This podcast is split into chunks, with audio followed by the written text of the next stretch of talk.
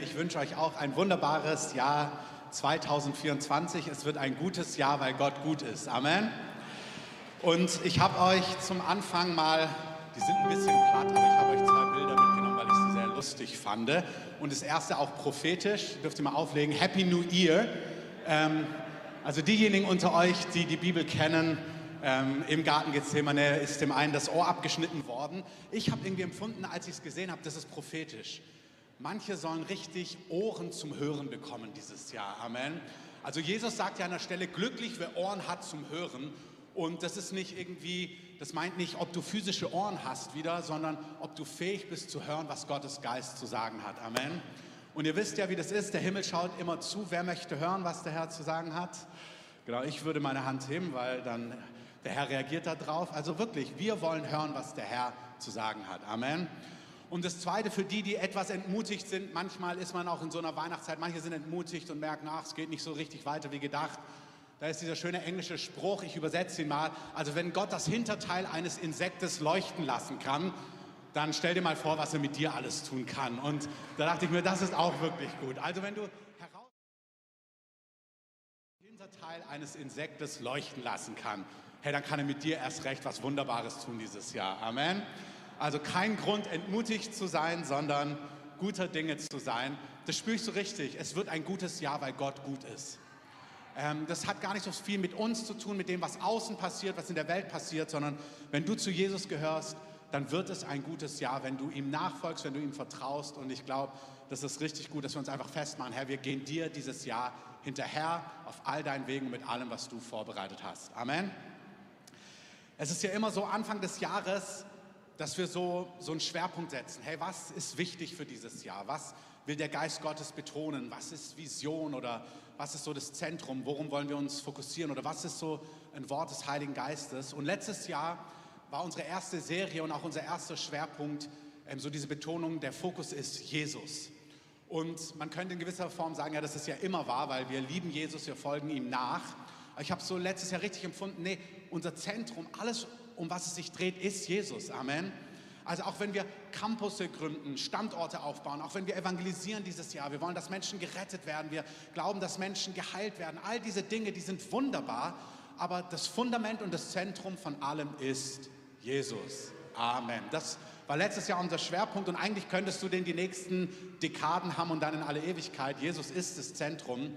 Und in gewisser Form möchte ich einfach diesen Schwerpunkt von letztem Jahr aufgreifen und mit einem Wort ergänzen. Und so wird auch unsere erste Serie im Januar heißen. Ich habe empfunden, ich möchte die nächsten Wochen, also den Januar werde ich predigen und zwar über das Thema, ihr seht es hinter mir, Jesus, und zwar nicht nur Jesus, sondern Jesus gekreuzigt. Für manche, die Christen sind, die, wenn du mit Jesus lebst, die Mehrheit von uns, du weißt um all das, vielleicht bist du zu Gast hier, hast es schon mal gehört oder auch noch nie. Ähm, ich möchte, dass der, ich glaube, der Geist Gottes möchte mit uns hier in eine Tiefe hineingehen und deswegen ist es gut, wenn wir Ohren haben zum Hören. Und ich bete einfach kurz zum Start. Jesus, ich danke dir, dass du unser König bist und dass wir zu dir gehören und dass du dein Leben für uns gegeben hast und dass da so unglaublich viel drin steckt. Und ich danke dir, Heiliger Geist, dass du in den nächsten Wochen, aber auch über dieses Jahr uns einfach Tiefen offenbaren möchtest, die unser Leben ganz tief segnen, die aber auch dazu führen, dass unser Leben dich verherrlicht und dir Ehre gibt. Und das ist unser Wunsch. Unser Leben soll dich groß machen und soll dir Ehre geben. Und deswegen bitte ich, Heiliger Geist, dass heute du das unterstreichst, was wichtig ist bei jedem Einzelnen und uns einfach in dieses Geheimnis weiter hineinführst. In deinem Namen. Amen. Erste Überschrift 2024. Ich möchte euch ermutigen, es soll ein schlichtes und einfaches Jahr werden. Die Welt wird immer komplizierter, Sachen sind immer komplexer und so weiter und so fort. Das Evangelium unseres Herrn ist einfach. Es ist schlicht. Die wichtigen Dinge sind unkompliziert. Die Antworten, die Gott hat für dich, die Lösungen, die Gott für dich hat, sind einfach. Es ist schlicht. Ich möchte hier wirklich sagen, umso komplexer manche Situationen vielleicht in deinem Leben gerade aussehen, in deinem Umfeld, in deiner Familie, vielleicht in deinem Beruf, egal wo, Dinge, die wir in der Welt sehen. Wenn du in die Welt schaust, wenn du Nachrichten liest, wenn du Zeitungen liest, das ist so komplex, die Dinge hängen alle so miteinander ab, das kann manchmal so überwältigend sein. Aber die Botschaft, die Lösung unseres Herrn, das Evangelium unseres Herrn ist schlicht und einfach. Amen. Paulus sagt an einer Stelle, ihr seht es hinter mir, im ersten Korintherbrief, Da, da sagte dieser Gemeinde, ich nahm mir vor, nichts anderes unter euch zu wissen, als nur Jesus. Das war letztes Jahr. Also, hey, meine Botschaft ist Jesus. Und dann fügt er hinzu, ich nahm mir vor, nichts anderes unter euch zu wissen, nur Jesus und ihn als, bitte noch nicht weiterklicken, und ihn als wenn du die Stelle kennst oder aufgepasst hast, wie der Titel ist, dann weißt du, was da kommt. Aber ich habe mir gedacht, ja, Jesus und ihn als, und man könnte das mit so vielen Dingen füllen, Dinge, die ich liebe. Man könnte sagen, ich nahm mir nichts vor, nichts anderes vor und zu wissen, als nur Jesus und ihn als Heiler. Oh, ich liebe Jesus, den Heiler. Ich habe gerade wieder Zeugnisse gelesen, wo Gott Menschen geheilt hat. Ich liebe Jesus, den Heiler. Amen. Ich nahm mir nichts vor, nichts anderes vor. Ich will nur Jesus wissen und ihn als Befreier. Ich liebe Jesus, den Befreier. Wir waren gerade ein paar Tage als Familie am Ende unseres Urlaubs. Wir haben Familie besucht und dann waren wir noch bei Isaac, dem Sohn von Bruder Jün in der Gemeinde und haben da so eine Familienkonferenz, also die hatten so eine Gemeindefreizeit und Miri und ich haben dort ähm, einfach Sachen weitergegeben, also Inputs gemacht. Es war so ein kleiner Konferenzrahmen und an einem Abend wurden Menschen einfach so befreit von dämonischen Bindungen. Was wunderbar ist. Ich liebe es, Jesus den Befreier. Da war jemand, der unter einem Geist der Ablehnung gelitten hat und die Kraft Gottes ist auf ihn gekommen und er musste richtig zittern und hat gespürt, wie in ihm was aufsteht und dann hat Gott ihn frei gemacht und dieses Lebensgefühl von Ablehnung, von Konkurrenz, von nicht gesehen sein, hat Gott einfach weggenommen. Das ist doch wunderbar. Amen. Ich liebe Jesus, den Befreier. Und wenn du heute hier bist und Heilung brauchst oder Befreiung brauchst oder auch am Livestream, Hey, das ist eine Botschaft. Jesus ist der Heiler, Jesus ist der Befreier. Amen. Jesus, Herr der Herren, König der Könige, wir haben es gesungen. Name über allen Namen. Das ist der, der spirituelle Führer der spirituellen Führer, der Gurus, der Guru, also der Guru der Gurus, wenn du so sagen kannst. Also er ist all das. Er ist der, der zu Rechten des Vaters sitzt. Ähm, heute Morgen, als ich so noch drüber nachgedacht habe, kam mir dieses Lied Waymaker, Miracle Worker, ähm, Promise Keeper, All das, Jesus ist all das. Jesus ist so unglaublich viel. Und man könnte sich fragen, ja, wenn Paulus kommt sagt, ich nahm mir vor, nichts anderes zu wissen, nur Jesus. Und dann sagt er diese ganz interessante Aussage, und ihn als, und das ist auf der nächsten Folie, und ihn als gekreuzigt. Herr, meine Botschaft ist Jesus und Jesus gekreuzigt. Manche von uns, wenn du vielleicht katholisch groß geworden bist, dann kanntest du das Kruzifix oder das Kreuz immer nur mit Jesus dran. Und ich weiß noch, als ich zu, zum Glauben gekommen bin, habe ich mir gedacht, oh, Jesus hängt nicht mehr am Kreuz. Jesus ist auferstanden, Jesus lebt, Jesus ist von den Toten auferstanden, Jesus sitzt zu Rechten des Vaters, Jesus ist der Name über allen Namen und wir wollen so diese, diesen Aspekt seines Sieges, seiner Auferstehung, seiner Macht, seiner Kraft, seiner Stärke betonen. Amen. Und das stimmt. Jesus ist auferstanden, Jesus herrscht, Jesus kommt wieder, Jesus wird König über die ganze Erde sein, Jesus ist der Name über allen Namen, all das ist wahr, Amen. Aber Jesus ist auch der Gekreuzigte. Jesus ist heute der Gekreuzigte.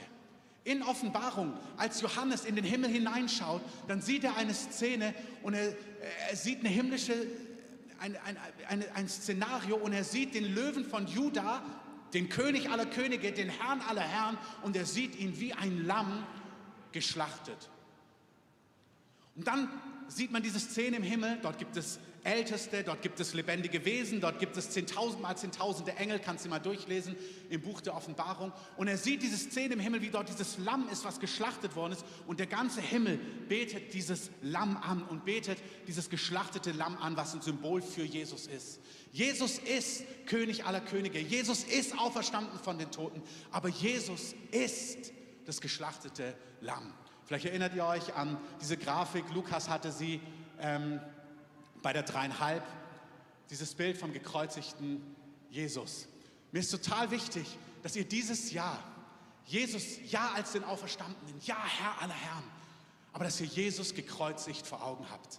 Jesus ist das Lamm, was sein Leben für diese Welt gegeben hat. Und Paulus führt es dann weiter aus, eigentlich im Kapitel davor, 1. Korinther 1. Und ich möchte mal, dass wir Wort Gottes am Stück gemeinsam lesen. Ihr könnt es hier ähm, mitlesen hinter mir oder aber in der App, ähm, beziehungsweise unter dem YouTube-Link könnt ihr immer die Predigt sehen. Auch ihr in Marzahn, ihr könnt einfach mitlesen. Da heißt es, 1. Korinther 1, Vers 18, mit der Botschaft vom Kreuz ist es nämlich so, sagt Paulus. In den Augen derer, die verloren gehen, ist sie etwas völlig Unsinniges. Für uns aber, die wir gerettet werden, ist sie der Inbegriff von Gottes Kraft. Nicht umsonst heißt es in der Heiligen Schrift, also in der Bibel, die Klugen werden an ihrer Klugheit scheitern, äh, die Klugen werde ich, sagt Gott, an ihrer Klugheit scheitern lassen. Die Weisheit derer, die als weise gelten, werde ich, sagt Gott, zunichte machen. Wie steht es denn mit ihnen, den Klugen, den Gebildeten, den Vordenkern unserer Welt? Hat Gott die Klugheit dieser Welt nicht als Torheit entlarvt? Denn obwohl sich seine Weisheit in der ganzen Schöpfung zeigt, hat ihn die Welt mit ihrer Weisheit nicht erkannt.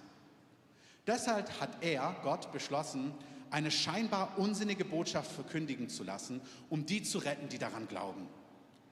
Die Juden wollen Wunder sehen, die Griechen fordern kluge Argumente. Wir jedoch verkünden Christus, den gekreuzigten Messias.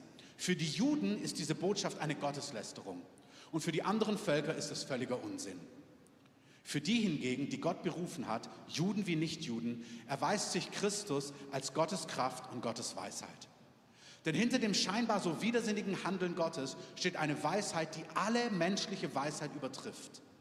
Gottes vermeintliche Ohnmacht stellt alle menschliche Stärke in den Schatten. Okay, haltet mal kurz inne. Bitte nochmal das Bild. Ich lese mal noch mal ein paar Verse vor. Bitte lasst das Bild hinter mir aufgelegt. Gottes vermeintliche Ohnmacht. Gott, der Mensch geworden ist, der sich an einem Kreuz hat hinrichten lassen wie ein Verbrecher. Diese Botschaft, diese Ohnmacht stellt alle menschliche Stärke in den Schatten, sagt Gott. Diese Botschaft, hey, Gott ist Mensch geworden und hat sich hinrichten lassen, hat sich schlachten lassen wie ein Lamm hier, der, ihr seht, der Künstler stellt es unten da mit dem Lamm. Diese Botschaft ist für die einen Gotteslästerung. Es gibt viele Religionen, nicht nur die Juden. Auch wenn du mit Muslimen redest, dieser Gedanke, dass Gott Mensch wird, ist schon ein Affront. Dass er sich dann hinrichten lässt und stirbt, wirkt absolut widersinnig. Welcher Gott lässt sich schlachten und stirbt? Welcher Gott hat Schwäche? Diese Botschaft ist für die einen gotteslästerlich, für andere ist es blanker Unsinn. Aber Gott sagt, für Menschen, die gerettet werden, Menschen, die vorbereitet sind, Menschen, die nach Wahrheit suchen, die hören diese Botschaft. Und diese Botschaft ist für sie Gottes Kraft und Gottes Weisheit. Ich sage am Ende noch mal was dazu. Aber Paulus sagt hier im Korintherbrief, diese Botschaft muss nicht mit schlauen Worten gepimpt werden. Wir wollen sie manchmal noch, noch besser machen, noch mehr polieren, aber sie muss nicht poliert werden. Die, die, diese Botschaft hat in ihrer Torheit Kraft. Hey, geh zu Leben teilen. Weil eins sollst du vor allem lernen, dass du im Alltag fähig bist, mit Menschen ins Gespräch zu kommen. Menschen kommen zum Glauben, weil sie von Jesus hören. Amen. Paulus schreibt im Römerbrief, hey, wir werden gerettet durch die Predigt, was auch eine Torheit ist. Gott entschließt sich, Menschen zu retten, indem sie von einer rettenden Botschaft hören. Dann sagt er aber, wie sollen sie hören, wenn niemand davon erzählt? Das heißt, wir sind gerufen, von Jesus zu reden, von Jesus dem Gekreuzigten. Und es ist gut, da sich ein paar Dinge anzuhören, ein paar Dinge zu lernen, vor allem sich motivieren zu lassen und zu merken, doch, das ist unser Auftrag. Deswegen ich ermutige dich, wenn du Multiplikatorenkurs gemacht hast und Donnerstagabends diesen Kurs noch nie mitgemacht hast, mach Lebenteil mit als Vorbereitung auch für das, was wir dieses Jahr haben. Überall im Leib Christi in Deutschland, von der Evangelischen Allianz, die sagt, wir haben eine Allianz-Gebetswoche. Vision für Mission. Wir haben eine Großevangelisation dieses Jahr im September in Berlin mit vielen Gemeinden. Es ist ein Jahr, wo das Evangelium auf den Straßen und überall im Alltag verkündigt werden soll. Amen. Und deswegen, wir haben gesehen, auch an Weihnachten, dass es total stark ist, dass Leute sich haben einladen lassen. So viele kamen und haben gesagt, ich bin gekommen, weil ich diesen Flyer im Briefkasten hatte. Das ist für mich wirklich ein Zeichen, dass Leute hungrig sind. Klar, es ist Weihnachten, aber wir haben auch in vergangenen Aktionen erlebt, dass Leute dennoch nicht gekommen sind. Wir leben in einer wunderbaren Zeit. Menschen sind offen. Amen.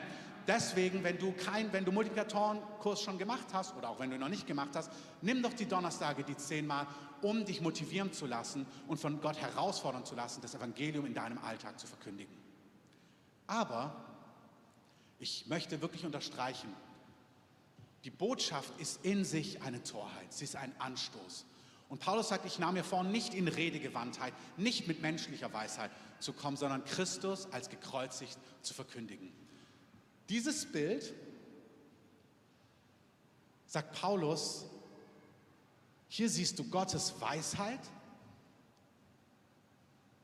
Und hier siehst du Gottes Stärke. Es ist Gottes Weisheit und es ist Gottes Stärke. Lass das Bild hier, aber denk mal kurz nach. Das ist die Antwort für deine Eheprobleme. Das ist die Antwort. Deine Drogensucht, deine Alkoholabhängigkeit, das ist die Antwort. Die humanitäre Krise in Gaza, das ist die Antwort. Menschen, die lieben, Personen, Familien, die Menschen verloren haben bei dem ganzen Massaker, schrecklich in Israel, das ist die Antwort. Umweltprobleme, Antwort. Mächtige Herrscher, die ihre Völker unterdrücken mit Atomwaffen, Antwort. Du, du siehst so Weltbeherrscher mit allem, was sie da haben, mit ihrem ganzen System und jetzt noch mit KI und diesem und jenem und es wird immer, immer, immer komplexer. Und die Antwort ist das. Gott, der sich wie ein Lamm schlachten lässt. Das ist Gottes Weisheit, das ist Gottes Stärke, das ist Gottes Antwort. Es ist nicht nur die Tatsache an sich, dass er sich hat kreuzigen lassen. Es ist alles, was in diesem Bild, in dieser Haltung mit drin steckt. Das werden wir in den nächsten Wochen uns anschauen. Es ist seine Liebe. Es ist sein Gehorsam gegenüber seinem Vater. Es ist seine Selbstlosigkeit. Es ist seine Treue. Es ist sein Nicht-Zurückschlagen. Es ist sein die andere Wange hinhalten. Es ist sein in immer mehr Widerstand leiser werden. Für dieses Jahr, wenn du vorwärts gehen willst, ist die Richtung niedriger zu werden. Nicht lauter, nicht stärker, nicht noch mehr, nicht noch sichtbarer, noch mehr dieses, noch mehr jenes. Die Antwort ist stiller, leiser, niedriger. Die Antwort vorwärts ist auf die Knie, nach unten. Stiller, wie das Lamm zu werden, wie Jesus zu werden. Das ist die Weisheit und es ist die Stärke Gottes. Das gilt für die großen Linien unserer Gesellschaft und das gilt für alles, was dein Leben, was dein Alltag, was deine Herausforderung ist. Egal was es ist. Die Antwort ist zu werden wie der Meister. Die Weisheit ist das Kreuz an sich, der Tod. Aber ich sage es nochmal, es ist die Gesinnung Christi. Paulus sagt im Philipperbrief 2, habt diese Gesinnung, habt dieses Denken, habt dieses Mindset, was in Christus Jesus war. Werdet wie der Meister. Wir haben so oft Ärmel hochkrempeln, sichtbarer, lauter, mehr mobilisieren, dieses, jenes. Der Meister hat es anders gemacht. Wir wollen werden wie der Meister. Amen. Wir werden es in den Wochen runterbrechen, wie das ganz praktisch aussieht. Aber ich lade euch ein, dieses Jahr Jesus ist der Auferstandene. Jesus ist der Name über allen Namen. Jesus ist der König der Könige. Er sitzt zu Rechten des Vaters. Seine Feinde werden ihm zu Füße gelegt werden. Er kommt als siegreicher Held ohne Wenn und Aber. Aber Jesus ist auch gekreuzigt. Und dieses Jahr möchte der Geist Gottes uns Jesus gekreuzigt vor Augen malen. Amen. Lass mich kurz etwas sagen, warum das Kreuz. Warum das Kreuz? Es gibt Millionen Weltbilder, Philosophien, Bestandsaufnahmen, wie diese Welt ist. Ist der Mensch jetzt gut? Ist der Mensch schlecht? Kann sich der Mensch selbst verbessern? Es gibt Philosophien, es gibt Weltbilder, es gibt gesellschaftliche Ideen von Kommunismus. Alle haben gleich viel von diesem, von jenem. Es gibt tausend Ideen, wie der Mensch ist, wo er herkommt, wo er hingeht, was die Antwort, was die Lösungen sind. Ähm, und die Bibel lässt uns ganz klar wissen, wo wir herkommen, wo wir hingehen. Und die Bibel gibt uns über Jahrtausende hinweg ein Zeugnis, auch ganz klar, wer der Mensch ist und wie der Mensch ist, wie er beschaffen ist. Es gibt keine Frage, die Bibel lässt keinen Zweifel daran, wie wir als Menschen sind. Ich lege euch mal ein paar Bibelstellen auf. 1. Mose 6, Vers 5. Und der Herr sah die Bosheit der Menschen, sah, dass die Bosheit der Menschen auf der Erde groß war und dass alles Sinnen der Gedanken seines Herzens nur böse ist den ganzen Tag. Sehr ermutigend Anfang 24, aber das ist, was das Wort Gottes sagt. Bitte äh, lest mal. Der Herr sah die Bosheit der Menschen, das Sinnen der Gedanken ihres Herzens ist böse den ganzen Tag. Okay. Jeremia 17, Vers 9. Trügerisch ist das Herz mehr als alles andere. Und das menschliche Herz ist unheilbar, sagt der Prophet. Wer kennt sich mit ihm aus? Kennst du jemanden, der sich damit auskennt? Gehen wir nochmal zurück auf das schöne Bild, auf die Grafik. So ist die Menschheit beschaffen. Das Herz ist trügerisch, es ist unheilbar Menschlich kann man bei aller Psychologie, bei aller Therapie, bei allem, was wir versuchen, was nicht zwingend falsch ist, was gute Ansätze sind, was manchmal ein bisschen hilft. Aber im Zentrum der Kern, wer kennt sich mit ihm aus? Wer kennt das menschliche Herz? Wer kann es heilen? Wer kann es transformieren? Wer kann es verändern? Der Schöpfer. Und was war seine Lösung? Das. Das ist die Weisheit Gottes. Das ist die Stärke Gottes. Und das menschliche Herz und die Probleme dieser Welt und die Probleme unserer Gesellschaft, im Großen wie im Kleinen, zu therapieren, zu heilen, zu transformieren und neu zu machen. Amen. Nochmal die Bibelstelle, Römer Vers 3, Neues Testament jetzt. Da ist kein Gerechter. Genau, einmal die nächste, genau. Da ist kein, nee, nee, davor. Nochmal davor, oder? Genau, Römer 3, Vers 19. Äh, Römer 3, Vers 10, ja. Da ist kein Gerechter, auch nicht einer. Das schreibt Paulus über die Erde. Da ist keiner, der verständig ist, da ist keiner, der Gott sucht. Alle sind abgewichen, sie sind allesamt untauglich geworden. Da ist keiner, der Gutes tut, auch nicht einer. Ich weiß nicht, ob du, ich spüre das so, nein, das stimmt nicht, Herr. Das ist viel zu krass, diese, diese Zusammenfassung. Das stimmt doch nicht. Es sind doch nicht alle böse, nicht alle abgewichen, nicht alle untauglich. Also zumindest nicht Mutter Teresa oder Gandhi oder Martin Luther King Jr. Also es sind doch nicht alle, oder manche denken auch, okay, alle, aber nicht ich. Also du denkst vielleicht nicht Mutter Teresa, aber du schaust in den Spiegel und denkst, ja, alle schon, wenn ich meine Nachbarn anschaue und die Kollegen und die Mitarbeiter meiner Familie, aber ich doch nicht, Herr. Als ich zum Glauben gekommen bin, ich dachte jetzt nicht, dass ich perfekt bin, aber ich dachte schon, dass ich eher Teil der Lösung als des Problems bin. Wirklich. Also ich dachte so, ja, ich kaufe fair gehandelten Kaffee. Ähm, hallo? Ich gehe auf Demonstrationen. Ich dachte, nee, also ich bin nicht so sehr Teil des Problems. Und dann kommt Gott in dein Leben und fängt an, den Vorhang wegzuziehen. Und dann habe ich gemerkt, ach du liebe Zeit, meine Selbstgerechtigkeit, mein Menschen verachten, über andere lachen, egal wie es ist, weißt du, manchen ist völlig klar, wie kaputt, wie zerstört, wie sehr sie Teil des Problems sind.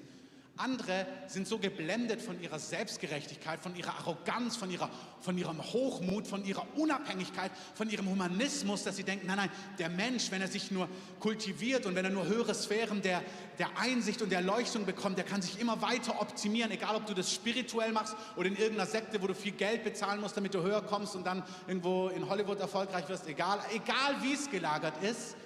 Der Mensch, und zwar alle im Lichte Gottes, sind abgewichen, sind untauglich, da ist nichts Gutes. Das ist die Bestandsaufnahme der Bibel. Ich bin nie so ein Mathe-Fan gewesen, schon gar nicht von Geometrie. Das heißt, ich habe versucht, die Sachen immer schnell zu machen und dann Geodreieck und dann hier Bleistift. Dann habe ich versucht, einfach Punkt A und B zu verschieben. Und wenn du so Mathe kennst und Geometrie, dann ist es so wichtig, dass du einen sauber gespitzten Bleistift hast und dann es genau anlegst und dann mit genug Abstand, dass du wirklich zwischen Punkt A und B der Strich durchgeht. Ja? Habt ihr das vor Augen? Und ich war da nicht so gut drin und auch nicht so ordentlich, wie man es hätte sein sollen. Aber da siehst du schon, in Mathe, wenn du nur ein bisschen, ein paar Grad das Geodreieck verschiebst, auch wenn es noch nicht mal nur eine DIN A4 Größe ist, dann kommst du einfach nicht am Ziel an. Wenn es nur ein bisschen daneben ist, du kommst nicht beim Original an. Und wenn wir Liebe, Reinheit, Gerechtigkeit, Wahrhaftigkeit, all das, was Werte sind, die wir lieben, wenn wir den Standard zu Gott vergleichen, dann sind wir alle abgewichen. Alle. Die einen Millionen Kilometer weit und andere nur daneben, aber alle, alle, alle, alle sind daneben. Amen. Alle sind daneben. Alle haben das Ziel verfehlt. Im Kontext von Gottes Gerechtigkeit. Wahrheit, Gerechtigkeit, Liebe, Reinheit, Güte, Barmherzigkeit, Heiligkeit. Alle Menschen, auch Mutter Teresa, auch Mahatma Gandhi und auch du, wir haben alle den Maßstab verpasst. Amen.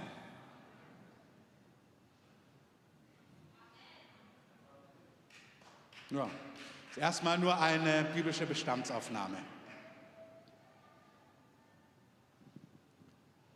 Nach zehn Generationen Menschen kam Noah, also Adam, Seth und dann die Kinder. Der zehnte ist Noah.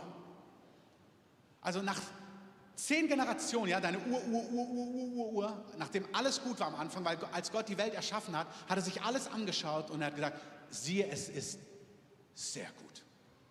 Top. Johannes Hartl hat mal gesagt, es gibt keinen hässlichen Sonnenuntergang. Gott hat alles wunderbar gemacht. Alles. Auch Adam, auch Eva, auch Sex, alles. Alles von Gott erdacht, wunderbar erdacht, wunderbar ausgedacht, passt alles zusammen, wunderbar. Familie, Liebe. Schon bei der nächsten Generation nach Adam, also Adam und Eva, tappen schon daneben, weil sie Gott nicht vertrauen.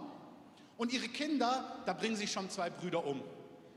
Also es dauert keine fünf Minuten, da ist dieses menschliche Herz, was frei ist, was unser großes Privileg ist, dass der Mensch frei ist, dass er Gott nicht wie ein Roboter lieben muss. Gott hat keine KI programmiert, die irgendwie macht, was er will, sondern Gott hat dich geschaffen und mich in seinem Bild ähnlich und deswegen mit freiem Willen, mit der Fähigkeit zu lieben und du kannst nur lieben, wenn du auch das Gegenteil tun kannst.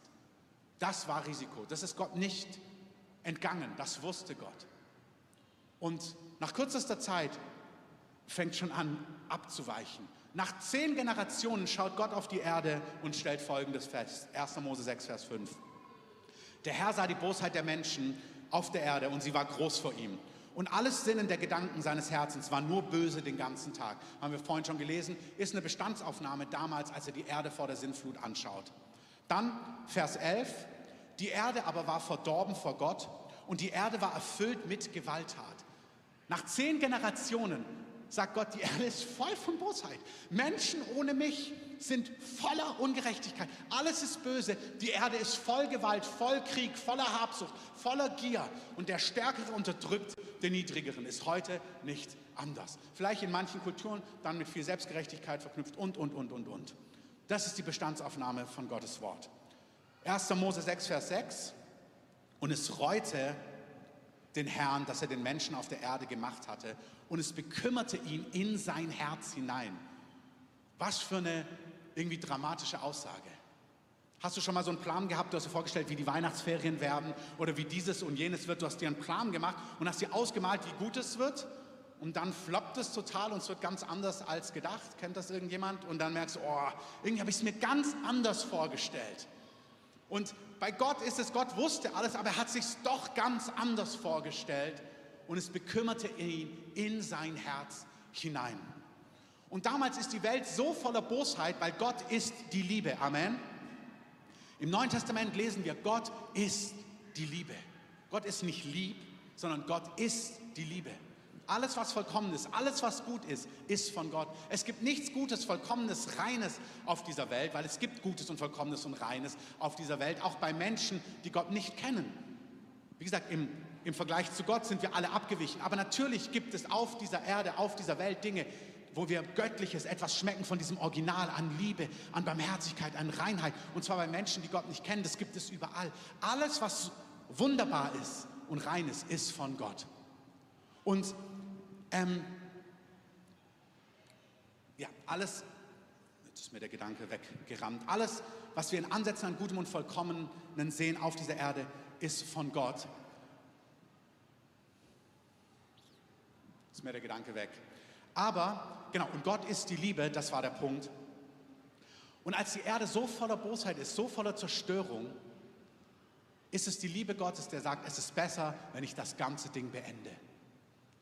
Da ist so viel Leid, so viel Schmerz, so viel Zerstörung damals, so viel Gewalt schon, dass es die Liebe Gottes ist, dass er sagt, es ist besser, wenn ich all das beende. Die Sinnflut ist in gewisser Form auch Gnade Gottes, dass er das Leid und den Terror beendet. 1. Mose 6 ist das Gericht, aber es ist auch Gnade. Alle Gerichte Gottes sind auch Gnade. Das wäre zu breit, um das jetzt auszuführen. Aber in den Gerichten Gottes ist immer die Liebe Gottes mit drin. 1. Mose 6 lesen wir weiter, Vers 7. Und der Herr sprach, ich will den Menschen, den ich geschaffen habe, von der Fläche des Erdbodens wegwischen. Noah aber fand Gunst in den Augen des Herrn. Auch interessant. Noah aber war ein gerechter Mann, untadelig war er unter seinen Zeitgenossen. Noah lebte mit Gott. Es geht heute nicht um Noah. Ich will nur kurz sagen, nach zehn Generationen gibt es so viele Probleme, dass Gott sagt, es ist Gnade, wenn ich das beende. Manchmal, hört das bitte richtig, ist der Tod Gnade. Manchmal sind Dinge so schrecklich. Es gibt Situationen auf dieser Erde, wo Menschen sagen, es wäre besser, nicht zu sterben, weil der Kontext, die Qual, das Ungerechte ist so schmerzhaft, dass es besser wäre, nicht mehr da zu sein. Das war damals der Zustand, dass Gott sagt, es ist besser, wenn Menschen nicht da sind. Noah lebt gerecht vor Gott und er fängt mit ihm neu an. Die Wahrheit ist, zehn Generationen nach Noah wird es genauso aussehen wie vor Noah. Das ist der Mensch. Also obwohl Gott sagt, okay, warte, wir machen einen Neuanfang. Wir nehmen jetzt Noah, das ist ein guter Mann, und mit dem starten wir neu. Der kann es ja seinen Kindern beibringen und die bringen es ihren Kindern bei und die bringen es den Enkeln bei. Ist es klar, es ist ein menschliches Herz. Alle Menschen sind frei. Und menschliche Herzen entscheiden sich, ohne Gott zu leben, egoistisch zu leben. Und dann beginnt es von vorne. Dann kommt der erste Mord, dann kommt die erste Rache, dann kommt dieses und jenes, der erste Verrat, die erste Gier, das erste Gold, was gefunden wird. Dann unterdrückt man. Da sind doch die Leute tatsächlich aus Europa geflohen nach Nordamerika damals, weil sie verfolgt wurden, nur um dann dort das Gleiche zu tun, was sie hier erlebt haben. Haben wir doch ein KZ hier oben im Norden Berlins, was die, äh, was, was die Nazis benutzt haben, was dann der Kommunismus genommen hat und alles Faschistische weghaben wollte, nur um dann dieses KZ der Nazis zu nutzen, um Staatsfeinde des Kommunismus genauso dort zu quälen und zu foltern. Das ist der Mensch. Das ist der Mensch. Das bist du, das bin ich.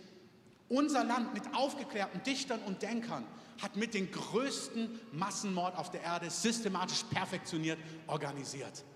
Wir haben unsere Gaben, unsere Talente von Planung und Präzision eingesetzt, um was zu tun, wo du denkst, warte, das Volk der Dichter und Denker, weil die menschlichen Herzen böse sind. Wir alle, alle sind abgewichen. Deswegen Noah, toller Start, aber nach zehn Generationen sieht es wieder genauso aus. In dieses Dilemma hinein entscheidet sich Gott, seine Weisheit sichtbar werden zu lassen. Lass uns bitte noch einmal kurz das Bild anschauen. Komm auf die Zielgerade. Ne, das Bild, nochmal den Altar. Also dieses Kreuzesbild. Danke für euer interaktives Klicken.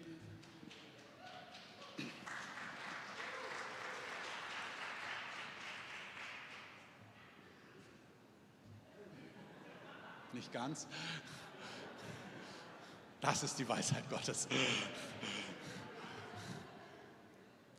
In dieses Dilemma, dass Menschen sind, wie sie sind, mit all ihrer Grausamkeit. Und bitte hört, ja, es gibt wunderbare Geschichten von Helden. Es gibt wunderbare Momente von Barmherzigkeit und Gnade. Wir könnten Geschichten auch zeigen und Filme.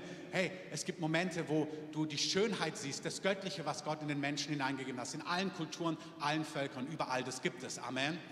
Aber wir sehen auch all die Grausamkeit, all die Gottlosigkeit. Die Antwort Gottes auf all das Böse, Finstere, Hoffnungslose, Zerstörerische, immer exponierter, intelligentere, hochtechnologisierte, ist die schlichte, einfache Antwort von dem Lamm, das gekreuzigt worden ist, das sein Leben gegeben hat. Das ist die Weisheit und das ist die Stärke Gottes. Das ist die Antwort Gottes für diese Erde, für dich und für mich. Amen.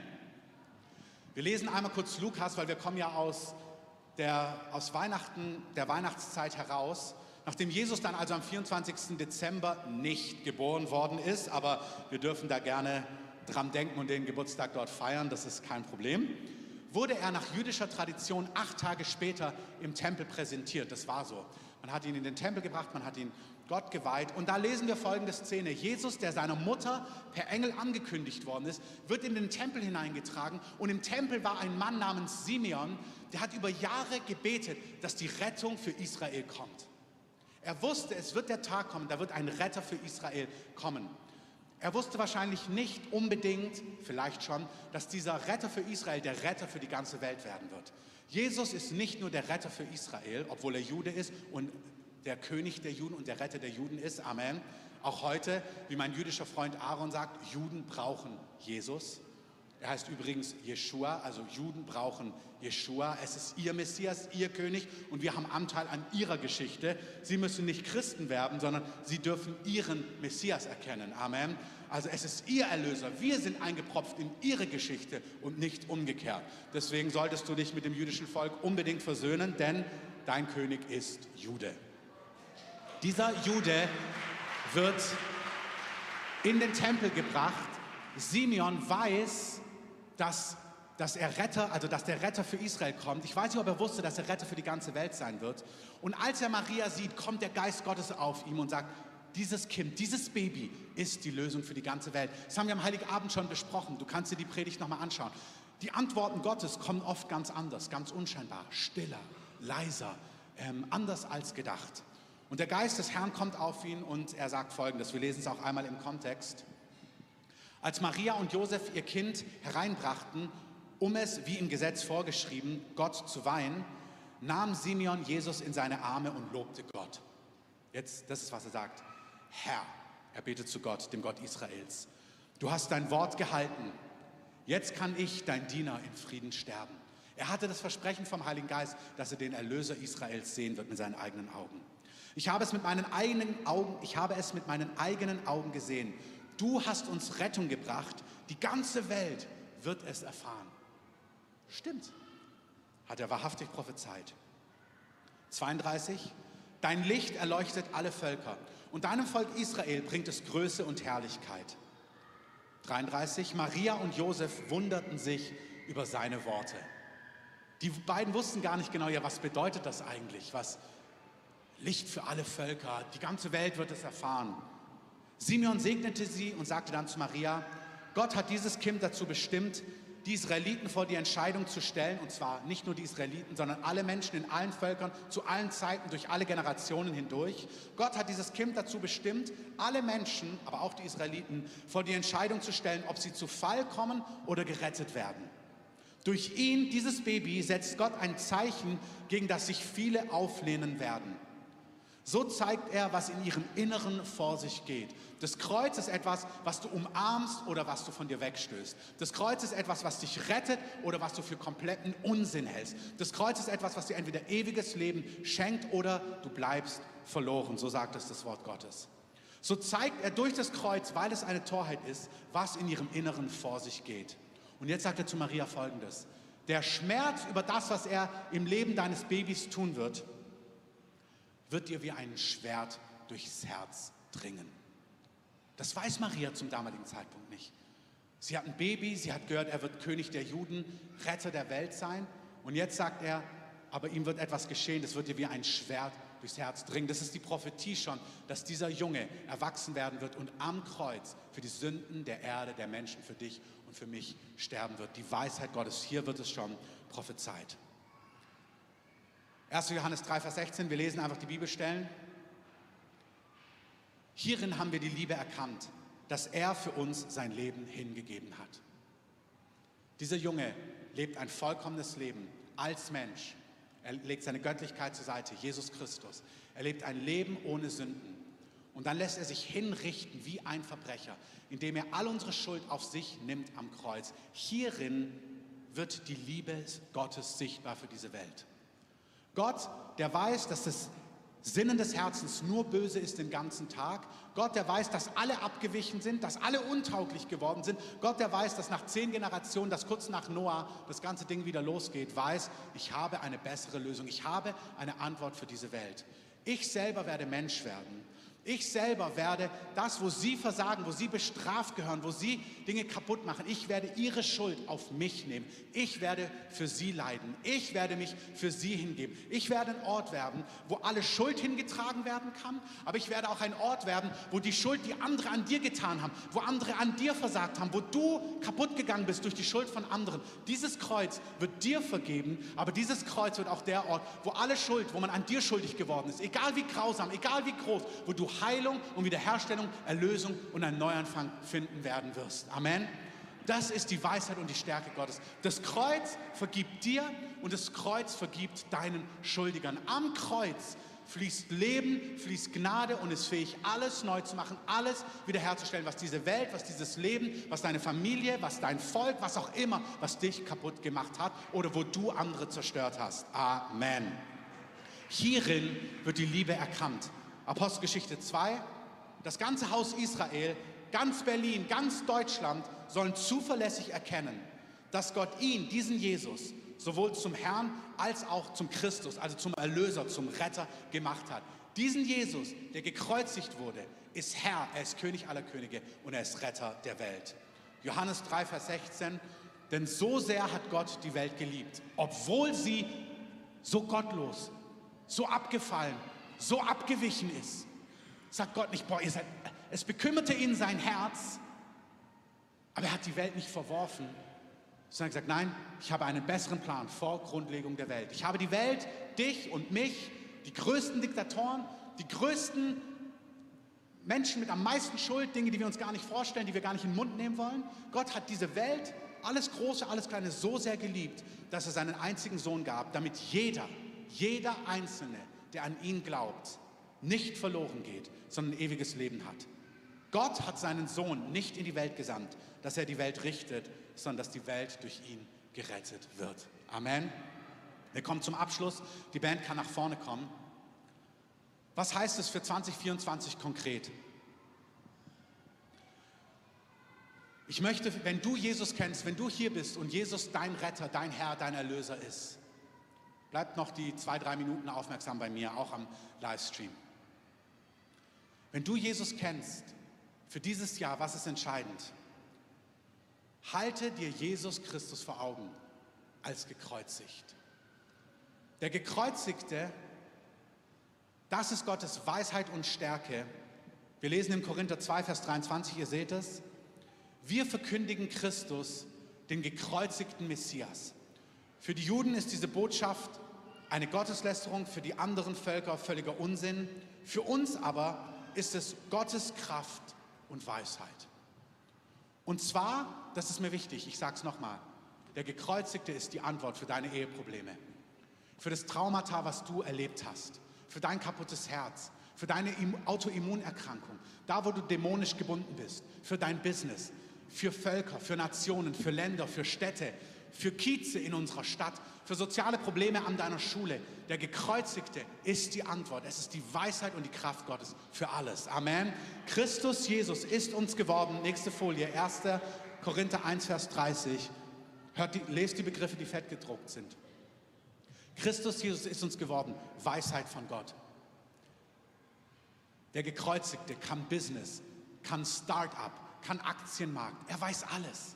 Er hat von allem Ahnung. Er ist Weisheit von Gott. Er ist Gerechtigkeit von Gott. Er ist Heiligkeit für dich, um heil und rein und frei zu werden. Er ist Erlösung. Er ist alles in allem. Damit wer sich rühmt, wenn jemand auf etwas stolz sein will, dann sei er auf den Herrn stolz. Der Gekreuzigte ist die Antwort. Amen. Und die letzte Bibelstelle für diejenigen, die Gott nicht kennen in diesem Jahr. Diese Stelle hier, Apostelgeschichte 18, ist, als Paulus in Korinth predigt, also diesen Brief, den wir gerade gelesen haben, hat er ja an diese Gemeinde dann in Korinth geschrieben, wo er gesagt hat, ich habe mir nichts vorgenommen, als ich damals zu euch kam, nur Jesus und ihn gekreuzigt zu predigen, weil darin ist alle Antwort, alle Lösung für Nikotinsucht, für Alkoholsucht, für Dämonisierung, für Eheprobleme, für Traumata, für Schuld, für Wut, für Bitterkeit, für alles. Und dann sagt er, als er damals dort in, der, in Korinth gepredigt hat, gibt es viele Herausforderungen. Und dann erscheint ihm Jesus in der Nacht. Und das ist, was Jesus ihm damals in Korinth in der Nacht sagt. Der Herr sprach durch eine Erscheinung in der Nacht zu Paulus. Hört hin. Der Herr aber sprach durch eine Erscheinung in der Nacht zu Paulus. Fürchte dich nicht, sondern rede und schweige nicht. Denn ich bin mit dir und niemand soll dich angreifen, dir Böses zu tun. Ich habe ein großes Volk in dieser Stadt. Und das ist, was Gott uns für dieses Jahr sagt. Habt Christus gekreuzigt vor Augen für euch. Er ist die Antwort für alles. Und dann habt Christus gekreuzigt vor Augen und redet und schweigt nicht. Er ist mit euch, niemand wird euch angreifen. Es gibt ein großes Volk in dieser Stadt, was ihn noch nicht kennt. Da spricht Gott prophetisch. Er sagt, erzähl von Jesus, dem Gekreuzigten. Es sind viele Menschen in dieser Stadt damals Korinth, die wissen noch gar nicht, dass sie zu mir gehören, aber sie müssen die rettende Botschaft von Jesus hören. Du bist gerufen, dieses Jahr vom Gekreuzigten zu reden. Zu deinen Freunden, zu deinen Nachbarn, auf Social Media, in Liedern, in Gedichten, in Kunst, in Filmen, wo auch immer. Laut und leise, zu hohen, zu niedrigen, zu Obdachlosen, zu Reichen, egal wo du hinkommst. Christus gekreuzigt muss verkündigt werden. Amen. Lass uns aufstehen, auch zu Hause.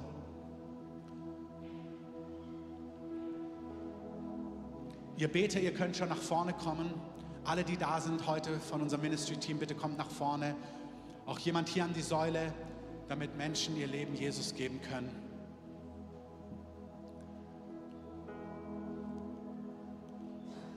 Ich möchte, dass wir uns einen Augenblick jetzt nehmen dass wir in ein Lied gemeinsam hineingehen und diesen gekreuzigten anbeten und verherrlichen. Ganz gleich, was wir jetzt singen, dass wir Jesus anschauen, der, ja, der ist stark und auferstanden. Aber er hat sich aus Liebe hingegeben. Hierin ist die Liebe sichtbar geworden, dass Gott Mensch geworden ist und sein Leben am Kreuz gegeben hat. Und lass uns einen Augenblick nehmen und diesen Jesus anbeten und dann werde ich einen Aufruf machen und den Gottesdienst schließen und die, die es wollen, zum Gebet einladen.